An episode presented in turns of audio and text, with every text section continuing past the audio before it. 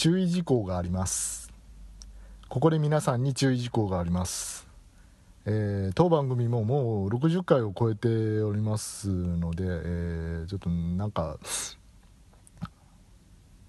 改まって言うことを忘れてたんですけれども大切なことなので、えー、言っておきますけれども、えー、当番組はよくプリキュアなどを取り上げておりますが実際に、えー、プリキュアをご視聴のあの女児の皆様などはあの絶対聞かないように よろしくお願いいたします。あの親御さんなど一緒に聞かれてるようであればもうあの絶対こう聞かないようにお願いいたします。なんでかっていうとあの、まあうん、まあ端的に言うと私が下品だからですね、えー、下品お下品だからですね。お下品。なんかあの化学物質でオゲフィンとかありそうですよね、えーえー、衣類をこう守るオゲフィンみたいなのねありそうですけれども。まあまあまあそれはいいとしてですね。その他の番組についてもまあ大体オゲフィンなので 聞かせるのはやめてください、えー、聞いていいのはどれくらいかな。まあ、R18 にしたいところだけれども、まあ、10、15、15、15かな、15。15にしとこう。なんだこのさじ加減。まあ、13とかの君は、こっそり聞くんだぞ。まあね、ラジオの深夜放送とかね、あれこっそり聞いてましたよね、13ぐらいの時にね。ちょっとちょっと背伸びをしてこうなんか大人の 大人の まあ下ネタなんですけど。エロ話とかねこうねやってるのをねこうねワクワクしながら聞いてましたよね。えー、まあそんなこんなで、えー、番組タイトルにプリキュアとか入ってる時はありますけれども、えー、決して幼児の皆さんに聞かせないようにえー、親御さんは気をつけていただきたいと思います。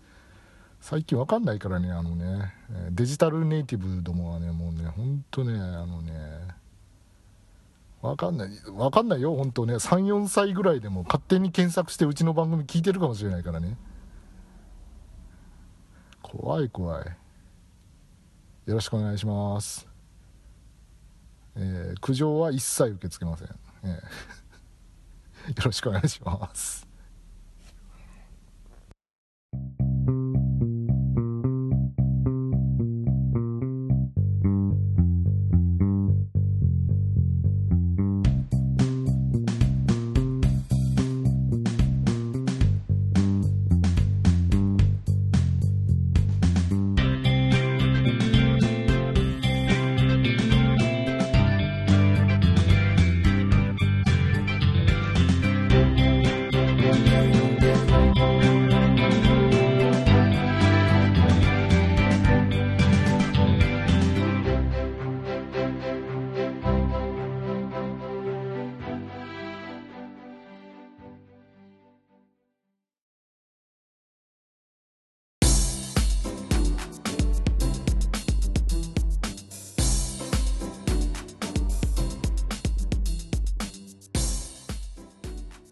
どうもこんにちは、えー、改めまして、えー、ズゴックでございます。皆さんいかがお過ごしでございましょうか。今回はですね、えー、なんか久しぶりになりましたけれども、えー、プリキュアのお話をしたいと思います。皆さんお待ちかねのプリキュアのお話ですよ、えー、待ってなかったのか？待ってなかったのか？待てよ。待て。待てっていう言い方もないよね、今回お話しするのはですね、まあ、どれかと言いますとまあまあまあまああの2月から始まった魔法使いプリキュアの話もぜひしたいところなんですがもうすごいんだこれが。すごいんですけれど、まあ、まあテレビシリーズの話はひとまず置いておくとして今回は、えー、春の映画ですね。えー、映画「プリキュアオールスターズみんなで歌う奇跡の魔法」っていうこれをね取り上げたいと思います。オールスターズ取り上げるの初めてじゃないですかね。大体私番組で特集したのは秋映画の方だったと思うんですけれどあのプリキュアっていうのは春に1本と秋に1本映画が公開されるのが、えー、今恒例となっているんですが秋に公開される映画っていうのはその年に、えー、放送されているテレビシリーズの、えー、なんか特別版っていうかスピンオフみたいな形のストーリーの、えー、まあ、劇場版っていう感じなんですけれども、えー、春の映画は特別でありましてこれはですね何年目ぐらいだったのかな？えー、っとデラックス1その前のなんか短編があったのか？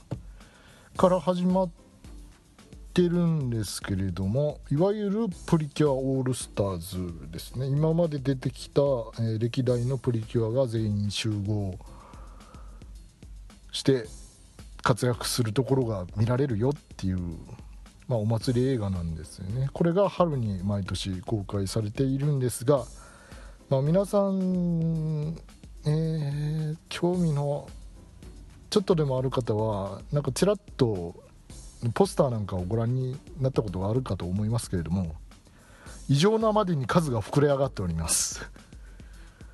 もう大問題ですね。えー、今年で44名のプリキュア。ということになっております。これまたどこまでをプリキュアにするかっていう定義でまたこれが揉めるんですがまあそこら辺はあのプリキュアの数字ブログさんとか載ってましたけれどもまあ道言と薫はプリキュアとかね。私はそうですが。私はミチルとカオルはプリキュアだと思うんですけれども。まあまあねあの公式の方の見解としてはちょっと違うよっていうね。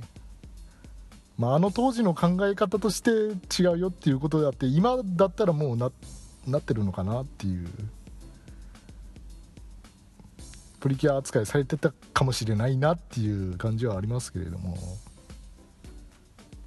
某画像があるじゃないですか。な何の何の漫画かな。元ネタ知らないんですけれども。あれ誰の漫画か知らないんですけれどもあの道と薫はプリキュア道と薫はプリキュアって言って言って叫んでる 男の人が警備員に掴まれてあの退場させられてるっていうね「君外に出たまえ」みたいなねつまみ出されるっていう画像を見たことがある方もいらっしゃるかと思いますけれどもああれ最初見た時はもう何を言ってるんだろうなと思ったんですが私もあのあの後、えー、スプラッシュスターをですね2人はプリキュアスプラッシュスターをシリーズ通して見ましたところまああんな感じになりましたよね、うん、誰だってなるよね、うん、そりゃそうだよって思いましたね。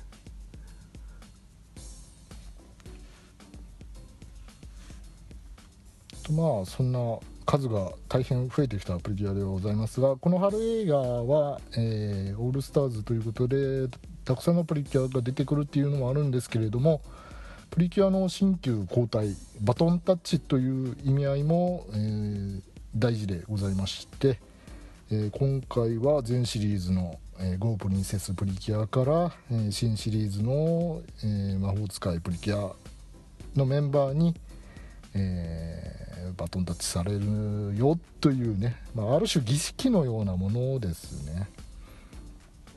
もうでもここまで数が出てきたら来年オールスターズできないんじゃないのみたいな。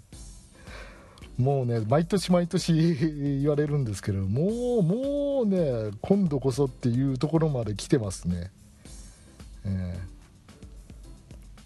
チーフプロデューサーがもう言及しちゃってますからひょっとしたら来年はやらないかもしれないぐらいの仕方ないと思いますよね。えー、なわけですが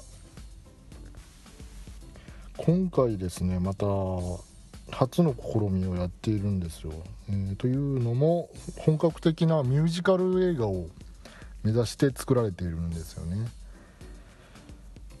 でまあ前回もちょっと歌を中心にしたっていうね春のカーニバルですね。オールスターズ。プリキュアオールスターズ春のカーニバルっていうやつをやったんですけどまああれにもまあいろんな意見がありまして最後のハルモニアの神様蛇足なんじゃないかとか 取ってつけたように最後こう攻撃させるために出したんじゃないかとかなどまあ言われますけれど、えー。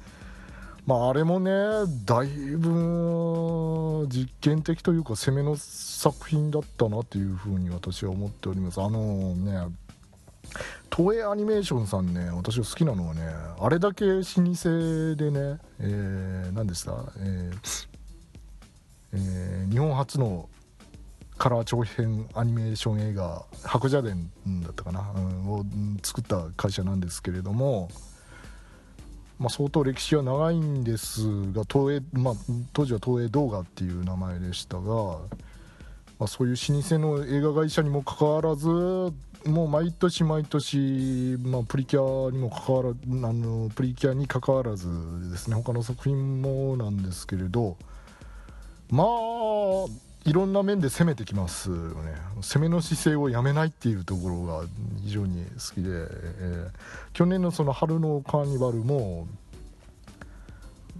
え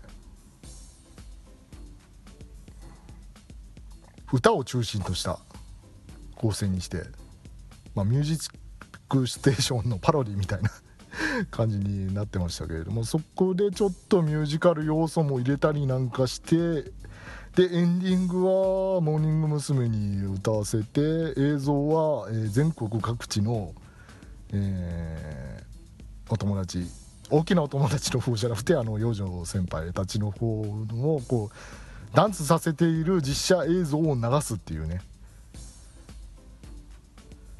まあまあいろんなことをやってましたけれどもでえー、個人的にあすごいなって思ったのはあの主題歌の「今ここから」っていう歌があるんですけれどもこれね、えー、プリキュアの映画の主題歌なのにプリキュアっていう文言が出てこないんですよねでその歌詞をねよく読んでみるとねあこれプリキュアの歌だわっていう思うんですよねやっぱり。そこがすごいなというふうにね、ね。まあ、作詞ちょっと好きでいろいろね。よく詩を読んだりするんですけれども。興味のある方はちょっと詩を調べて読んでいただきたいと思うんですが「まあ、あなたも私も未来へつながる願いなの」とかね、えー、ああいうところね、うん。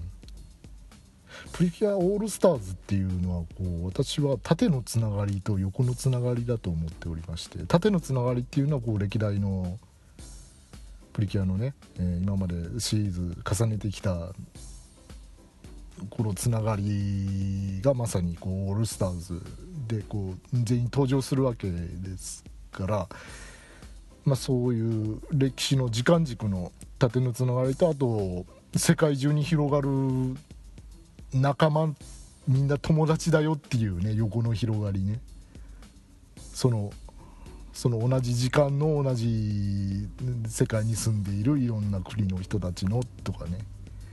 そういう意味での縦の広がりと横の広がりかなっていうふうに勝手に思ってるんですけれどもそういう感じの、えー、歌詞が書かれているんでああなるほどなっていうふうに思いました。はい。ということで、えー、今回のプリキュアオールスターズみんなで歌う奇跡の魔法の話に入っていきます。えー、まあ、こっからはですね、えー、今までちょっと割と真面目な話をしましたよね。私にしては真面目な話をしたじゃないですか。こっからはちょっとモードが切り替わるかもしれませんがごあのご了承くださいますようよろしくお願い申し上げます。いいかな？いいですか？準備はいいですか？ちょっとここで切りますか？ジングル入れますか？はいどうぞ。はいということでですね、えー まあまあ、特にあの幼女先輩にはここからは聞かせていただきたくないんですが、えー、まあねあのねあとあの東映の東映アニメーションの関係者の方にもあんまり聞いていただきたくないんですが 恥ずかしいので聞いていただきたくないんですがまあできることなら誰にも聞かれたくないんです。なんで番組を作ってんだよじゃあ。おかしいだろ。まあね同行の日だけで盛り上がりたいっていう、ね、勝手な欲望ですね。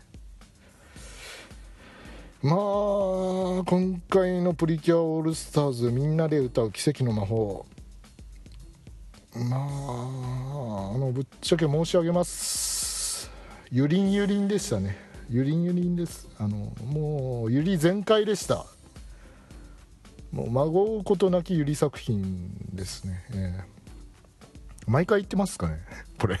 いやいや今回はすごかったんだってもう本当ね。本当ね。いやもうなんか予想外だったからね。あのもうびっくりしたっていうか。まあ、去年があれだけこうなんだろう。春春を取り囲む、えー、優しいお姉さんたちっていう感じの。まあまあそういうそういう愛のハーレムがあったじゃないですか。個人的見解ですが、まあ、そういう愛のハーレムあったじゃないですか。で今回魔法使いプリキュアね、始まるにあたってまあ前のシリーズがねあんな感じだったからね。うんまあ今回はちょっとより成分薄めてくるかなって思ってまあテレビシリーズを見始めたらもうもうところがどっこいぎっちょんちょんですよ。ところがどっこいぎっちょんちょんとか言ってる人久しぶりに久しぶりに見たっていうか自分で言った。うん。いやなんあのねまあ久しぶりに2人はプリキュアだなって思いましてね。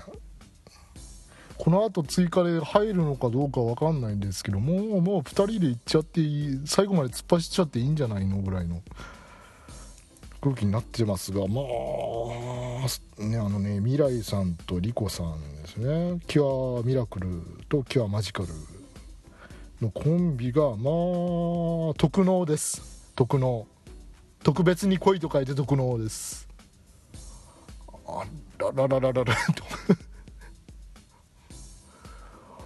よもやね。よもやねって。よもやね。まあ、13作品目にしてね。この私の中のユリキュアランキングを揺るがすカップルが出てこようとはと。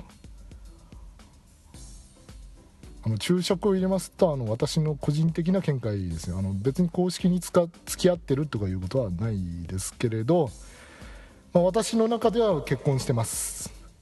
結婚してますね。結婚してあのはーちゃんっていう子供が生まれてもう2人は仲良く一生を添い遂げてあの一緒の墓に入ってまあ幸せな人生を過ごしたっていうことになってますけれど。えー、まあ。いやうんなんかね幸せなんですよ。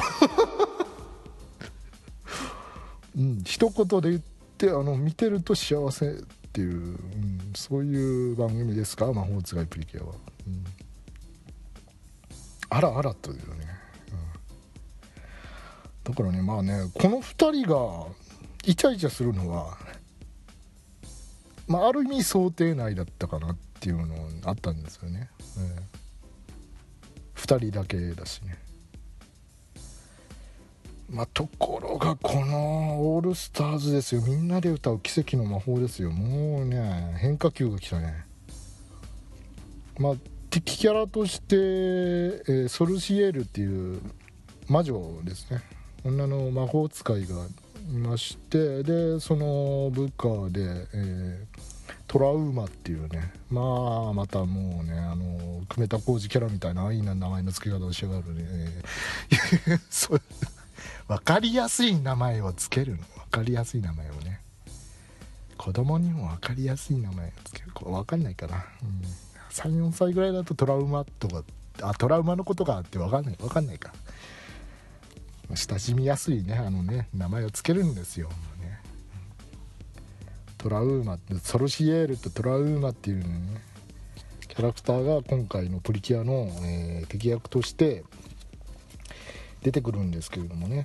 まあでキャツラの キャツラの目的はですよ、えー、何かと言いますと、えー、飛躍を完成させて願いの叶う飛躍を完成させるために、えー、最後の材料として、えー、プリキュアの涙が必要だということでプリキュアの涙を奪うために、えー、歴代のプリキュアを次々と捉えて、え泣かせようとするっていうねそういうそういうお話です。ざっくり言うと。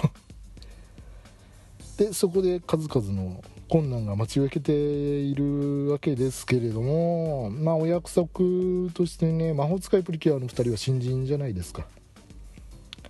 で、えー、それより以前のプリキュアは先輩たちやって戦い慣れしてるもんですからまあ前線するんですけれども魔法使いプリキュアのキュアマジカルとキュアミラクルはくじけちゃって倒れてもうダメとか言い出すんですね。でそこから立ち上がるっていうねそういう流れなんですけれどももうね。いや最初ねこの映画見て見終わった時のうん感想はねいやその前に、えっと、こういう映画だっていうのを聞いた時の、えー、私の、えー、予測が「ミュージカル映画」って。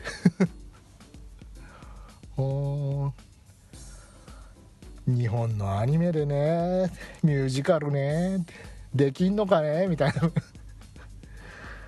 まあお手並み拝見といきますかみたいな。どんだけ上からなんでまあディズニーとかやってますけれども「アナと雪の女王」とか大ヒットしましたがもちろんそれを意識してると思うんですが日本のジョージア人アニメでねここまでね本格的にまあ歌と踊りっていう題材ではいろいろあると思うんですけれどもミュージカルっていう風に作ってたのはあんのかな？人気シリーズで、えー、の劇場版でやったのはプリキュアが初めてぐらいじゃないですかね。ということで、まあ、あんまり期待せずに見に行ったんですけれども見終わった時の私の感想が「ミュージカルすごい」でしたね。何この圧倒的な圧倒的なパワーミュージカルすごいでしたよね。いや本当本当もうそんな感じですよもうね。まあ新宿バルトナインで深夜0時半から見ましたけれど。ま見たタイミングもすごかったんですよね。あの何回か前の番組言いましたけれどあの菅野先生のサイン会に行った日の夜に見てるんですよ。であんな出来事があったでしょ？ね番組を聞いていただいた方は分かったと思いますけれどもああ俺は今日百合の女神様に愛されてるなって思いながらこう池袋を後にして新宿に来てこの映画を見たんですけれどもこんなことがあっていいのかって思いました。えもう俺死ぬのかなって思いましたもんね。あれなんかこの言い回し前も使ったら俺幸せすぎて死ぬのかなそろそろって思いましたもんね。もうね。いやーゆりハッピーですよゆりハッピー。次々と新しいことを作ってきますね。ゆりハッピーですよ。はあ。まあマジカルとミラクルは、まあ、先ほど言いました通りある程度予想はついてたんですよ。でもそれを飛び越えてきましたね。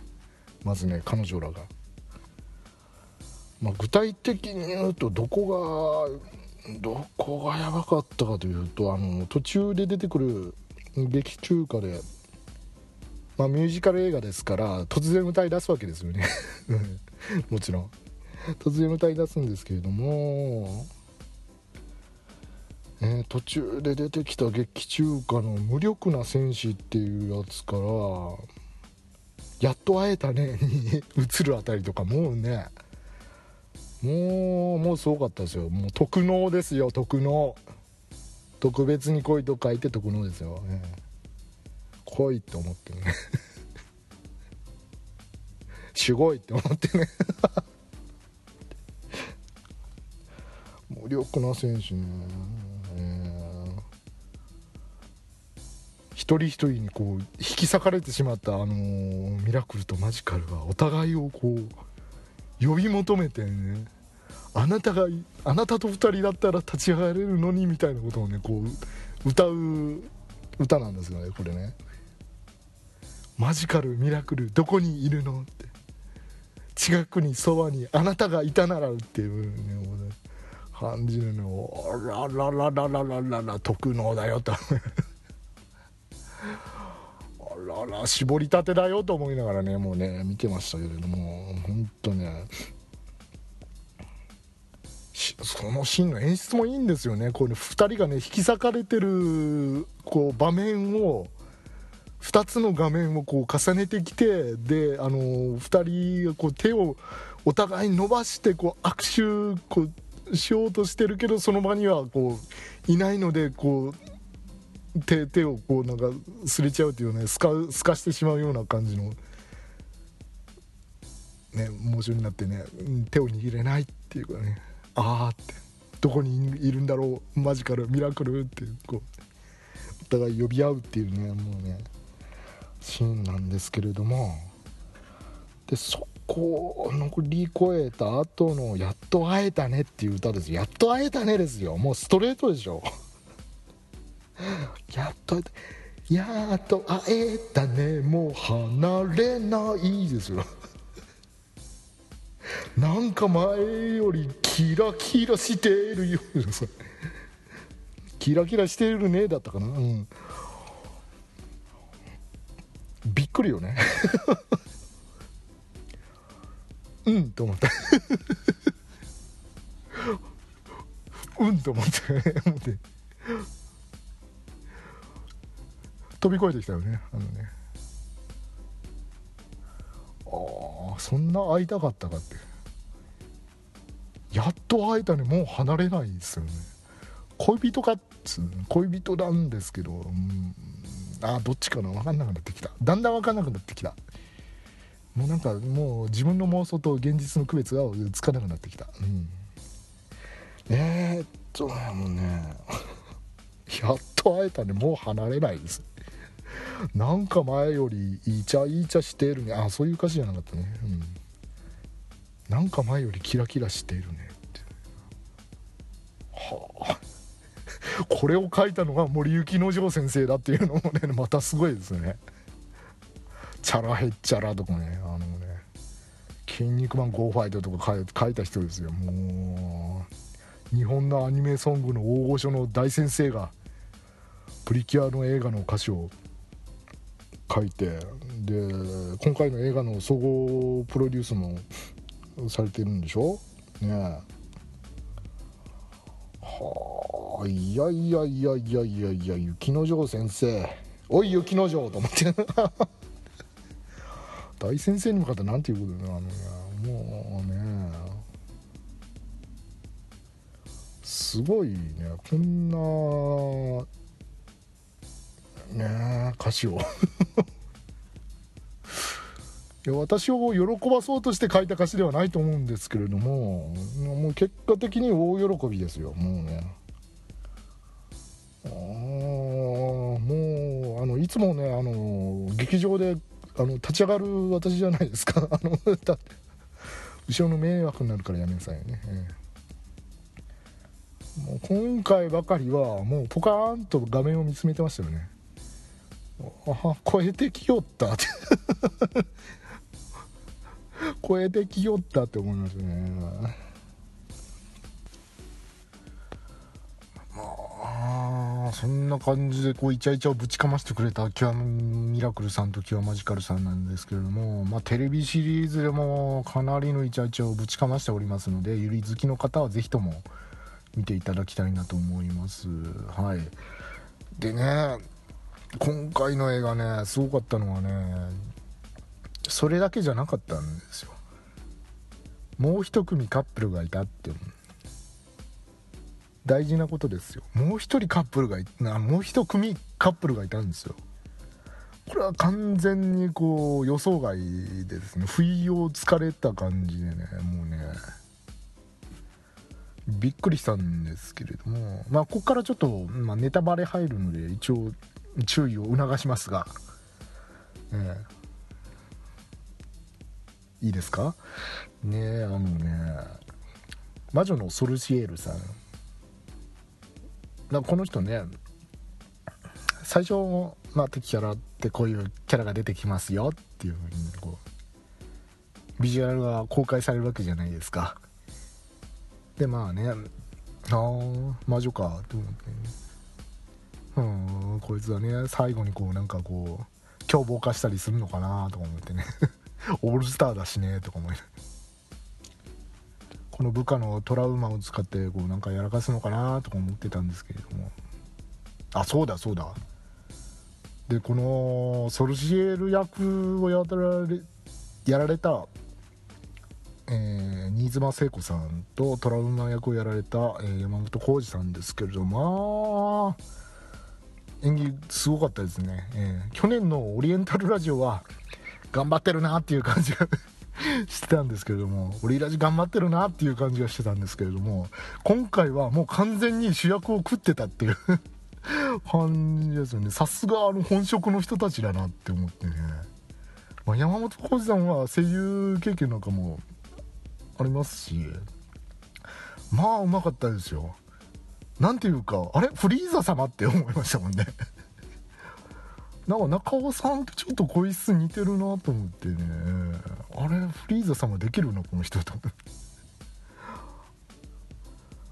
いやいやいやいやいやいやまあ歌うシーンでももううまかったしねほんとね。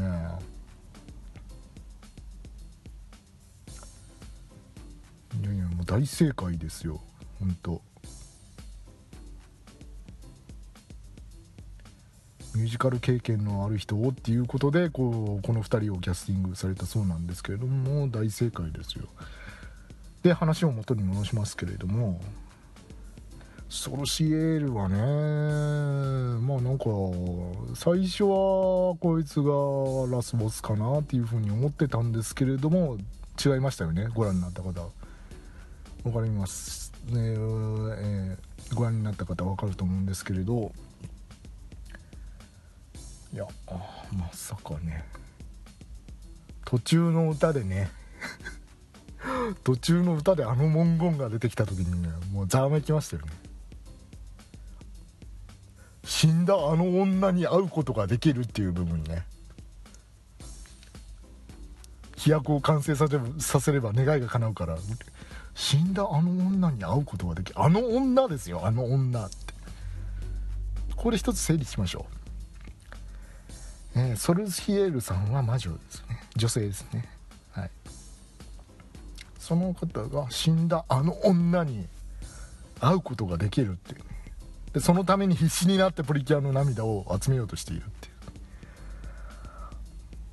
ゆりじゃんって。もうもうあゆりじゃんと思って。え何ぶちかましてくれてんのって思いましたねもう呼び方があの女ですから。あららららら来たよこれと。予想外の方向から来たよこれって思いながらね。で蓋を開けてみればこう自分に魔法を教えてくれた師匠が、えー、自分のことを大切に育ててくれたけれども後継者を探す探してて、えー、自分を後継者に選んで大切に育ててくれたけれども結局あの究極の魔法をあの教えてくれなかったと。あれだけ私は頑張って勉強して、うんたくさん魔法を覚えたのに究極の魔法だけ教えてくれずに先生は亡くなってしまったっていう。その気持ちが辛くてっていう。う一度この規約を完成させて一時的に先生を蘇らせてこの気持ちを辛い気持ちをぶつけたいっていうふうに言うねもううん似たような話見てるって思いながら。何度も揺りで見たって思いながら。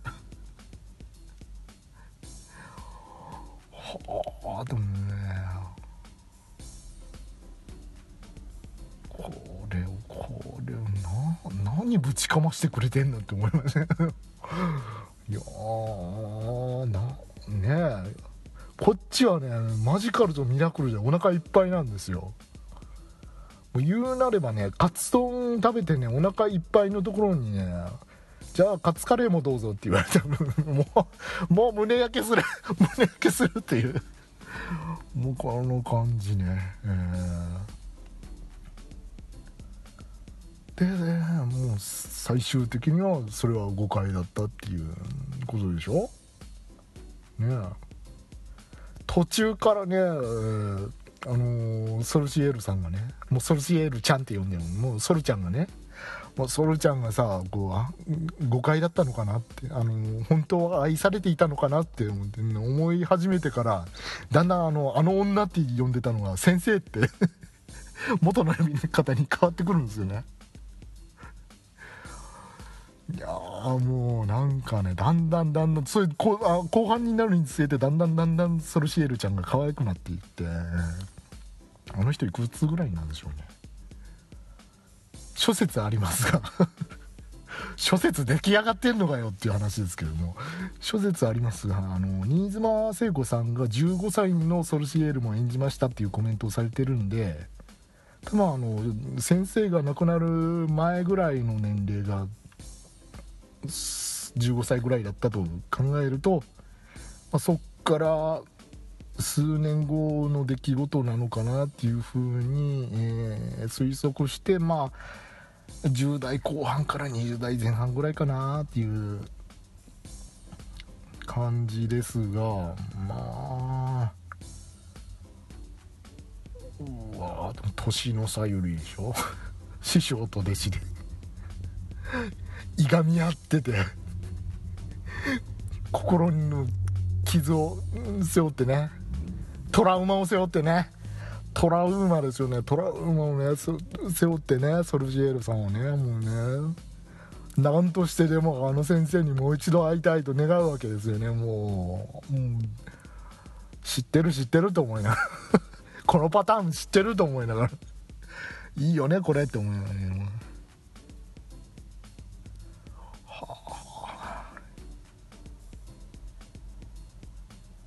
結局トラウマにばあの騙されてたっていう結果で。で本当は究極の魔法を教えてたんだよって。究極の魔法を教えてくれずに私に子守歌なんかを聞かせて寝かしつけようとする始末ってね。ねあの言い方をね してましたけれども、まあ、究極奥義って大体においてこう教えてもらうもんじゃないじゃないですか。どういうね武道とかねこういうお話って。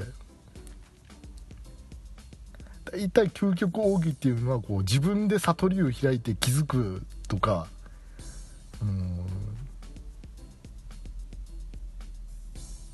自分で発見するとか編み出すとかね。直接師匠に教えてもらうものじゃないみたいな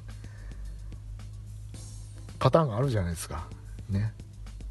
最後の試練はこう、目隠しをしてこう戦ってこう相手に勝ったらそれで免許改伝ですよみたいな、あるじゃないですか。で目隠しを取ってみたら倒した相手が師匠だったっていう、ね、こんなに辛いのならば愛などいらぬっておしさんってね。おしさんって呼ぶのはあの人だけじゃないのかなと思って、うん。まあ、そうじゃないですか。ええ。いやで今回もそうだったわけですよ。子守歌を。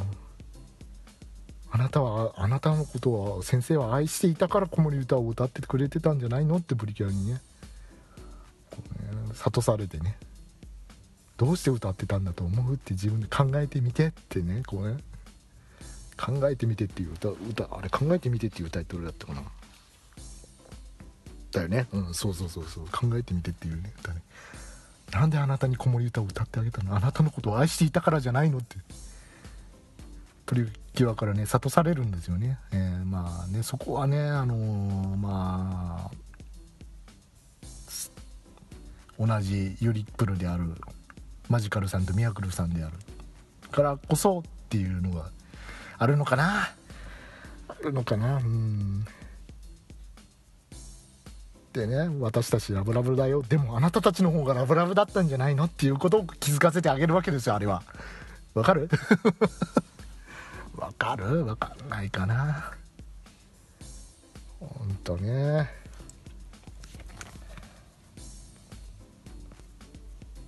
で最終的に究極の魔法とは歌のことであるという、ね、本当は先生は究極の魔法を教えてくれてたんだと。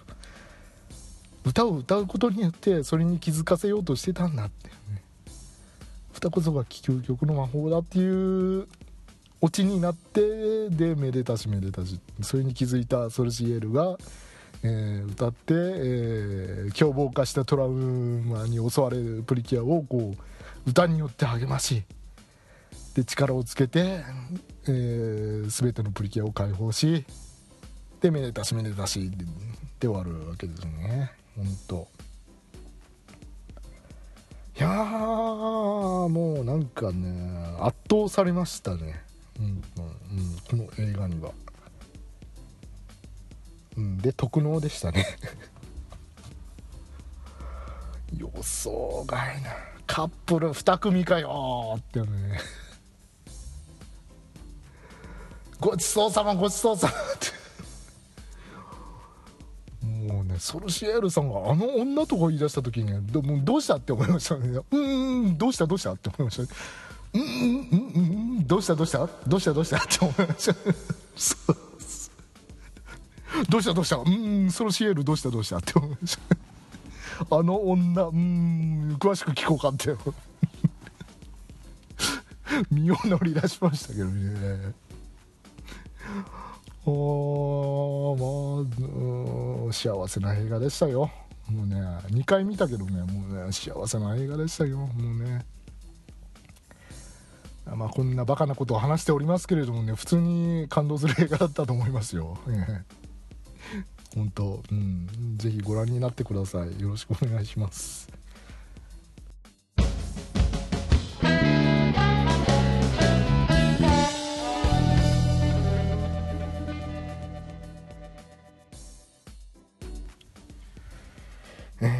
というわけで、えー、今回はプリキュア映画20作目となる、えー、プリキュアオール映画「プリキュアオールスターズみんなで歌う奇跡の魔法」について、えー、ユリップルが2組出てきたよっていうお話をしました。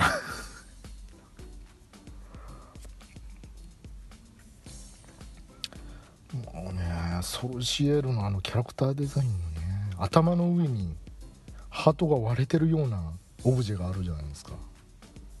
あのカカチューシャなのかな？つけてるじゃないですか。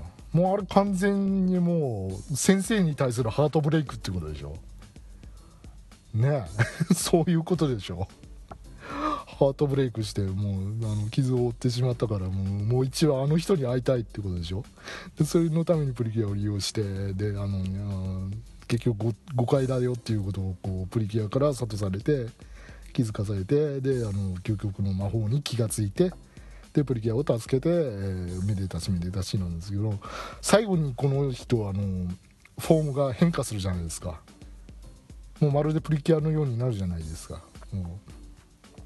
その時にこう割れたハートの片方ずつが新しいハートになってハートが2つになるっていうね。で体が、うん、あのえー、まとってた真っ黒な衣装が真っ白になるっていうね。もうねもうあらあら。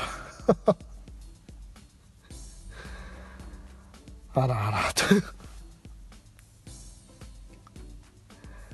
ハートが2つできちゃったと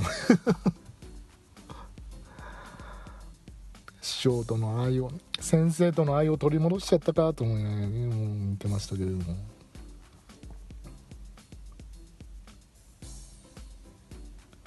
ほんとソルシエル可愛かったよね。最初見た時うん魔女かぐらいの反応でしたけども。もう映画見終わった後はねソルシエルちゃん可愛いと思うもうそれでしたからうん。新妻聖子さんのあの声声あの低い感じがまたいいんですよね。あんまりキンキンしてない感じねハスキーな感じの。抑えた喋り方が。やっぱ歌がやたらうまかったねほんと。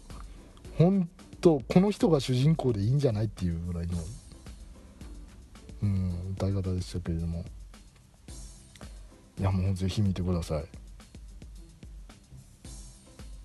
もう見てください。それしか言えませんね。えー、私からの見どころは以上です。はい、えー、次は魔法使いプリキュアのテレビシリーズの方にもついても語っていきたいなと思います。ということで今回は、えー、ここまでです。お相手はズゴックでございました。それでは皆さんさようなら。バイバイ。